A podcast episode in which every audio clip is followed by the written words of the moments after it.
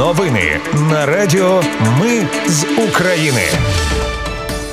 Ми з України з вами Оля Боровець і Далі огляд основних новин ночі і ранку 12 липня. Другий день саміту НАТО приніс нові гарантії безпеки Україні. У чому вони полягають, і чи є вже якісь конкретні домовленості? Слухайте у випуску. До кінця року можуть початися переговори про вступ України в ЄС. Австралія дає Україні бронетранспортери, а Норвегія центри управління вогнем. Росіяни сьогодні обстріляли Запоріжжя та Херсон. РНБО рекомендувала парламенту ухвалити закон про медичний канабіс. Зі слуги народу виключили депутат депутатку, яка викидала хабарі за паркан. А нова пошта відкриває нову компанію в Європі. І про це розповім наприкінці.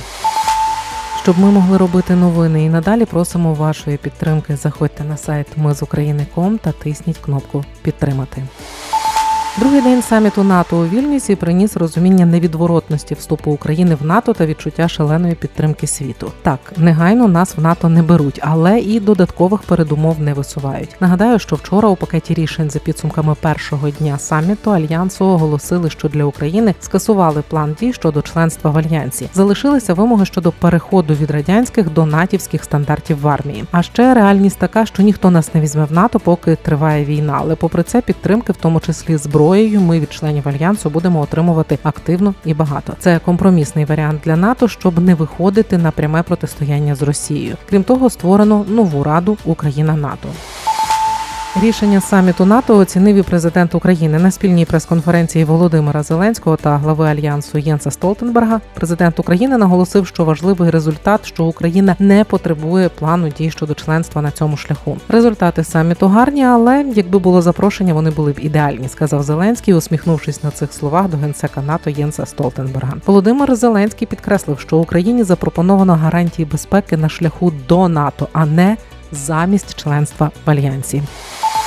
Україна стане членом НАТО попри вимоги Росії. Про це заявив речник державного департаменту США Меттю Міллер, який також нагадав, що до початку повномасштабного вторгнення Москва вимагала гарантії того, що Україна ніколи не вступить в НАТО. І ще тоді Вашингтон дав чітко зрозуміти, що це не обговорюється. Ми підтверджуємо це зобов'язання і сьогодні, наголосив Міллер. Водночас, як пише Українська Правда, відповідаючи на репліку журналіста про те, що в Україні не задоволені тим, що на саміті у Вільнюсі Київ не отримав чіткого графіку вступу в альянс. Міллер Міллер висловив розуміння і додав, що на їхньому місці американці зверталися б з такими самими проханнями, що й українці.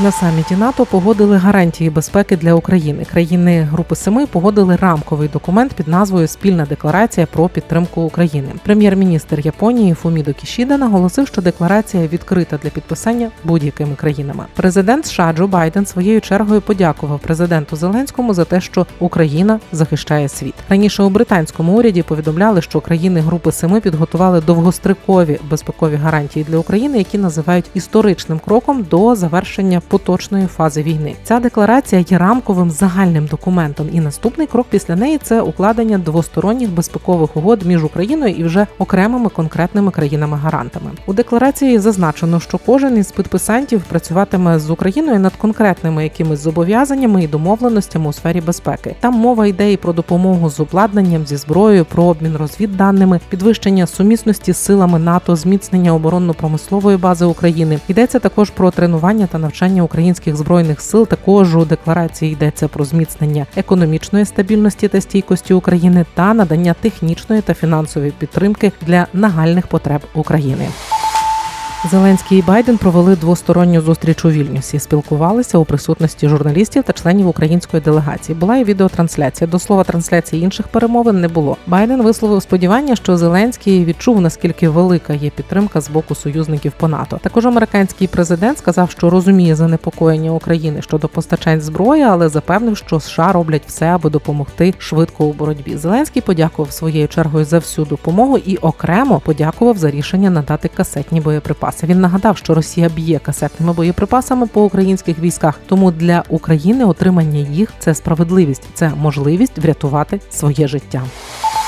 Зеленський і президент Євроради сьогодні обговорили можливість старту переговорів щодо членства України в ЄС. Після перемовин президент України сказав, що йшлося про те, аби перемовини почалися до кінця цього року. Нагадаю, раніше президентка Європарламенту Роберта Мецола висловила побажання, щоб європейський союз у середині грудня цього 23-го року почав серйозні переговори щодо заявки України на членство в ЄС. Ще 30 бронетранспортерів від Австралії. Прем'єр-міністр Австралії Ентоні Албанізі у Твіттері підтвердив, що його країна надає ще 30 австралійських автомобілів Bushmaster Protected для України. Таким чином, загалом австралійці надали Україні вже 120 таких машин. Норвегія передає Україні пакет підтримки на САМС з додатковими центрами управління вогнем, пусковими установками і запчастинами. За інформацією Міністерства оборони Норвегії, це забезпечить витривалість та підвищить ефективність вже переданих Україні засобів протиповітряної оборони. Раніше Норвегія у співпраці зі США вже передала Україні два повністю укомплектовані вогневі взводи зенітно-ракетного комплексу на САМС. Також Норвегія передасть Україні ще тисячу дронів Black Hornet для ведення розвідки, які вже успішно зарекомендували себе. Обстріли у Запоріжжі сьогодні близько 12.30 пролунав вибух. За інформацією керівника Запорізької військової адміністрації Юрія Малашко, невстановлений ворожий літальний об'єкт впав у спальному районі міста. Травмовані 18 людей, серед них шестеро дітей. Усі отримали ушкодження на відкритій території. За добу Росія обстріляла загалом 10 областей України. Під ворожим вогнем були Чернігівська, Черкаська, Сумська, Луганська, Миколаївська, Харківська, Запорізька, Дніпропетровська, Херсонська і Донецька області. В день окупанти знову обстріляли Херсон з артилерії. Під вогонь потрапив приватний будинок. Його мешканець загинув. Повідомила прес-служба Херсонської облпрокуратури. Дружина загиблого отримала поранення. Також в результаті обстрілу пошкоджено житлові будинки, господарські споруди. Щодо кількості потерпілих дані уточнюються. Сили оборони України мають частковий успіх на Бердянському напрямку і закріплюються на досягнутих рубежах. Про це в ефірі телемарафону заявив речник об'єднаного прес-центру Сил оборони Таврійського напрямку Валерій Шершень. Він додав, що на Таврійському напрямку сили оборони зберігають ініціативу. Командувач оперативно-стратегічного угруповання військ Таврія Олександр Тарнавський повідомив, що протягом минулої доби ворог 19 разів атакував українські позиції і здійснив 585 обстрілів. Артилерійські підрозділи Сил оборони Таврійського напрямку за добу виконали 1397 вогневих завдань. Втрати ворога вбитими та пораненими склали більше двох рот.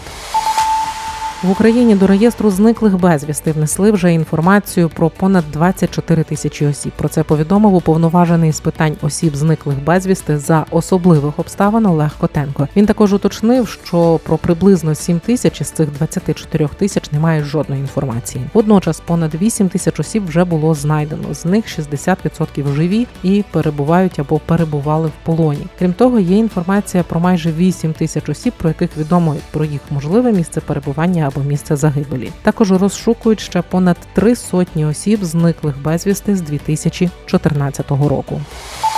Законодавчі новини РНБО закликала парламент ухвалити закон про медичний канабіс. Зазначу, що вже на найближчому пленарному засіданні депутати розглянуть законопроект номер 7457, на важливості якого наголошували і Володимир Зеленський, і Міністерство у справах ветеранів, лікарі, громадські організації. РНБО також підтримала ініціативу і наголосила, що право на життя є невід'ємним правом кожної людини, а держава зобов'язана дбати про створення умов для ефективного і доступного медичного обслуговування для усіх. За даними МОЗ, нині препаратів на основі канабісу потребують понад 2 мільйони українців, і серед них чимало тих, хто мають різні стани, спричинені війною. До інших новин народну депутатку Марченко виключили з партії Слуга народу. Про це у коментарі громадському заявила помічниця голови партії Анастасія Клімчук. Крім того, Тернопільська обласна організація Слуги народу достроково припинила повноваження Марченко. У чому ж справа? Якщо ви пропустили історію, слухайте 5 липня набу викрило помічника народної депутатки від Слуги народу Людмили Марченко на отриманні хабара за внесення даних в систему шлях, що давало дозвіл на перетин кордону чоловікам. 11 липня набу та Спеціальна антикорупційна прокуратура повідомили про підозру депутатці Верховної Ради зі слуги народу Людмилі Марченко і її помічниці. Жінок звинуватили в тому, що за хабар 2800 доларів вони допомагали чоловікові незаконно виїхати за кордон. І саме вчора набу оприлюднило частину доказів, зокрема розмови фігурантів і відео, де зафіксовано момент передачі грошей депутатці від помічниці. Також на відео видно, як Марченко намагалася позбутися речових доказів, викинувши долари за паркан свого обійстя. Нова пошта створює окрему компанію для входження на ринок ЄС. Завданням Нова Пост Europe стане експансія на ринок поштових послуг в Європі. Повідомив співвласник нової пошти В'ячеслав Климов. Нова Пост Europe працюватиме як окремий бізнес, взагалі з окремим засновником і апаратом управління. Звісно, там буде тісна взаємодія з Україною, запевнив Климов. Зазначу, що нова пошта вже відкрила відділення в Польщі, Німеччині, Литві, Чехії, Молдові та Румунії. Це були головні новини 12 липня. Їх підготувала для вас я, Оля Боровець. Наші новини про те, що реально відбувається в Україні. Ми не робимо новини, зважаючи на чиїсь політичні чи бізнес-інтереси. У нас реальні факти. Якщо на вашу думку те, що ми робимо, важливо, підтримайте нас. Заходьте на сайт Ми з України.ком та тисніть кнопку Підтримати. Почуємося.